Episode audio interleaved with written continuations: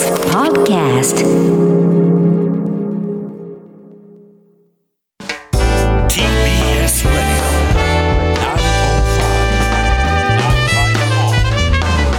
知る若手動かす TBS ラジセッションスクリーンレスメディアラボウィ TBS ラジオが設立した音声メディアなどの可能性を追求する研究所スクリーンレスメディアラボ。毎週金曜日のこの時間はラボのリサーチフェローで情報社会学がご専門学習院大学非常勤講師の塚越健二さんに最新の研究成果などを報告してもらいます。塚越さんよろしくお願いします、はい、です。よろしくお願いします、はい、そして塚越さんは火曜日のピンチヒッターを担当していただいていますので、今日このコーナー望月弘樹さんとお送りしますけれども。はい。ねよろしくお願いします。というちょっとねお仕事であのご一緒することもあるんですけれどそのようですね。ただリアルで会うのは結構お久しぶりです、ね、久しぶりです、ね、久しぶりなんですよろしくお願いします、はい、嬉しいです、はい、で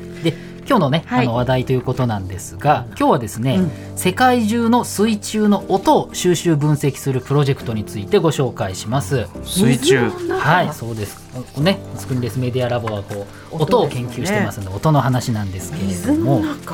まあ代表的なもので言うとあのクジラとか、うん、さまざまな水中で音を出す動物っていっぱいいるんですけれども、うんうん、まあ水中って本当にいろんな音があるんですよね。うん、で以前にもですね、まあ、去年の今頃だったと思いますがクジラがあの音でコミュニケーションを取ってるこうっていうクリック音っていうんですけどこれを実は流してコミュニケーションしてなんかじゃれてるみたいなものがあってこれをまあ収集保存して分析するプロジェクトをちょっとあのご紹介したんですけれどもそれ以外にもですね例えば今のフランスのペルピニャン大学という結構かなり南仏の方なんですけれども、の大学内の組織で97年に設立された地中海環境教育研究センターというところがあります。でここもやっぱりあの海の中で聞こえる音をすごい収集分析してまして例えばカエルに似た鳴き声が海の中からするんですって。カエル、はい、カエルみたいな、はい、みたいな。で調べていった結果分析した結果カサゴ類の 魚から発せられていると。へえ魚って鳴くんですか？鳴くんですか？魚鳴くのって今鳴く種類が結構いるということなんですよ。でなんか実際に魚が発するうなり声とかあるいはピラニアのリズミカルなドラム音とかそのなんか筋肉を痙攣させた時に出る音だったりとか我々が思う喉みたいなものとはまた違ったりまあ、いろんなバージョンがあるみたいなんですけれどもいろんなあの音がありまして、でそれをねあの音というレンズを見て世界を見ると我々まだ知らないものだらけですよね。知らないですよね。知らないです。そんな音がそう。水の中であるだなんて、うん、なんか多分人間が水の中に入っているとね、あの鼓膜のことで聞こえないこともあると思うんですけれども、あそうですね、ね。まあ、あのコンピューターを通して、うん、あの録音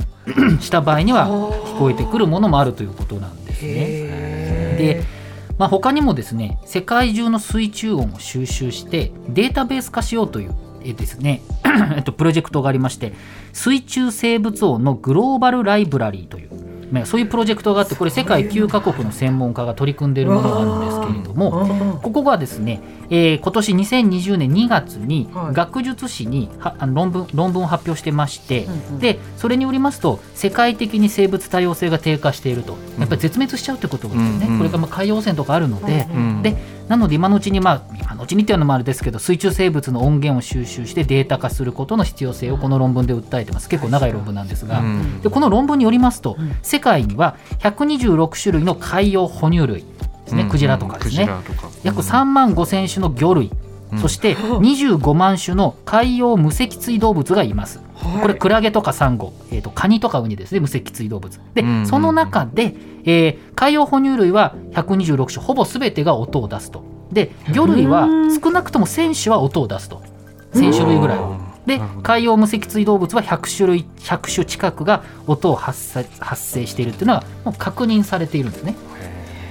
確認されているだけで。確認されてるだけでまだわかんない。まだわからない。じゃあ賑やかなんですねそうなでこうって聞くと。リトル・マーメイドみたいな世界がどうかはちょっとわかんないですけど、ね、あの我々とはちょっと人間が思ってるものとは違うレベルで音でまあまあそれなりにやかましくと言いますかなんと言いますか楽しくやっている可能性がある。るじゃあだ聞こえてるってことになるわ魚同士出して出して聞いてっていう両方あるってことですかね。あの基本的に魚同士で例えばさっきのクジラのクリック音とかだったら、うん。まあ、その振動がその日本人間の言語とは違うけれどもある周波数とかうんうん。リズムがあると、うん。でこの周波数やリズムによってどういうこう意味なのかっていうの。まあクジラはかなりねあの知的に高度なので,、はいはいですね。あのできることが多いんだけれども、えっとまあ、魚とかでもですね、まあ、どちらかというと単純なものになるとは思うけれども、うん。まあ、こう群れを群れでこう過ごしている生物なんかはやっぱり音によって振動によって、えーとまあ、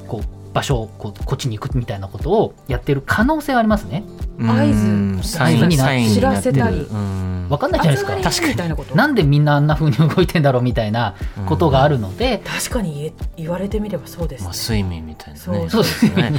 思いつきましたよね。っていうことがあって、うん。えっと、確認されてるだけでもやっぱり魚では1000種無脊椎動物で100種類ぐらいは音をまあ出していて、まあ、何らかの、まあ、コミュニケーションあるいは合図のレベルでもそういうものがあるということですね。でこちらはあの人工知能を利用して音の解析を進めるということですね。これはもうエマの音研究ではメジャーでとにかく大量に収集して、うん。えコンピューター上で分析をする。人間じゃ無理だけれどもちょっとした違いを、えー進めることによってこういう意味で喋ってんじゃないのかっていうことを、えーできますのでこれが研究あの進んでいくとですね、まあ、音の意味を理解するだけじゃなくて同じ種類の魚でも生息地域の差でもあの地域が違えばですね、うん。同じ種類の魚でもちょっとコミュニケーションが違ってるとか視覚検討ができたりするし、ええ。あるいはその見た目でわかるわけですよね、はいはい。あの魚の形、でも音の違いでもしかしたらちょっとした種類が違うということを理解したりすることも、まあ、可能かなと思うんですよね。うんうんですよね。だからこういった研究なかなかあの価値はあるのかなと思いましてで水中生物の音はとても小さいものも多いんですよね。ですからやっぱり察知できないまあ、ね、我々が勝手に海潜ってわーって遊んでるだけだと、うんあの分からないことも見えない。見えないということなので、うん積極的に探さないといけないものもあるのかなと思います。うん。あとは収集条件ですよね。どういった音環境でうん。データをするかこうあ。均一にしないといけない。朝なのかうん。昼なのか夜なのかとか。もあるし音のレベルもあるしうん。技術的課題もあるしあるいは水そうですね季節もある。水水質汚染が進んじゃってるとまあ、そこに生物がいないっていうこともあるしあるいはうん。船の往来が多いと、まあ、環境騒音というものが多くなっちゃうので、うんやっぱりねなかなか聞こえないっていうこともあって、音の収集困難になるんですよね。で一方で、まあ、研究進めば先ほど申し上げたように音だけで、うんうんえー種類が区別できるとか、うんまあいろいろ視覚情報だけじゃ分からなかった魚の関係性っていうのを理解することもできるのかなと思うわけですこ。れなんか深海とか真っ暗なところとかは音がなんかすごく大事になりそうですよね。そうですね。あそ確かにそうですね。あの、うん。音がないところではこう見えない視覚情報人間とは違う条件もあるかもしれませんが音でやり取りをしているという可能性も考えられますし、あの我々が聞こえないレベルでもコンピューターを通せば聞こえるっていうことがあってあやっぱりその確かに。なんだろうねあなんでしょうか？あの環世界といいますか、あの私たち見えている世界人間が見えている世界と魚が見えている世界聞こえている世界は違うし、うん。これはまあコンピューターを使うことによって、まあ、全く一緒じゃないけれども知ることができるし、うん。それを通して私たちが、まあ、さらにこう理解を深めるっていうことは可能なんじゃないのかなと思うわけですね。うん。どうでしょう？あのこれ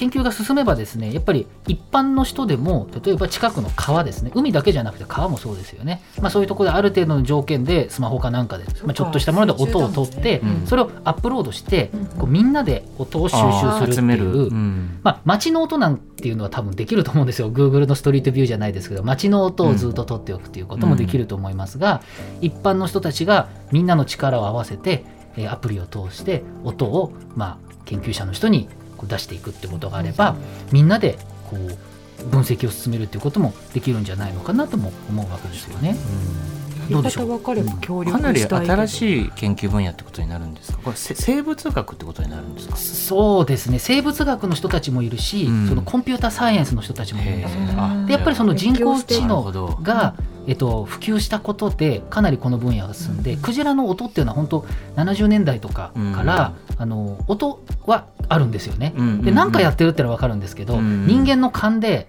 生物観でねあの研究するってなかなか翻訳が難しいんですよね。確かにでここをやっぱコンピューターがあることによって分かりやすくなってるっていうことなんですよ。ですのでちょっとねいろんな音あの探すと出てくるところもあるしまあ一見聞いただけじゃ何のこっちゃわからないんですよね、うん。周波数とかなんとかとほとんど同じだとうん。思うものも多いんですけれどもあのよくよく見ていくと違うということもあります。これ世界中の人たちがこれからね環境がどうなるか分かりませんけどたくさん集めているということでここのね海の音にも皆さんぜひ、えっと、注目していただければというふうに思っております。イルカとかクジラ以外があるって知りませんでした、ねそうなんです。たくさんね。もう一回イルカのやつやって。クリッコンってやつですね。えい。いですね。塚越さんの今日の報告はインターネットのメディアプラットフォームノートでより詳しく読むことができます。放送終了後に番組サイトにリンクアップしますのでぜひご一読ください。塚越さんありがとうございました。ざいました。来週もよろしくお願いしまますスクリーンレスメディアラボウィークリーリポートでした。TBS Radio 905 954発信型ニュースプロジェクト。新型ニュースプロジェクト。セッション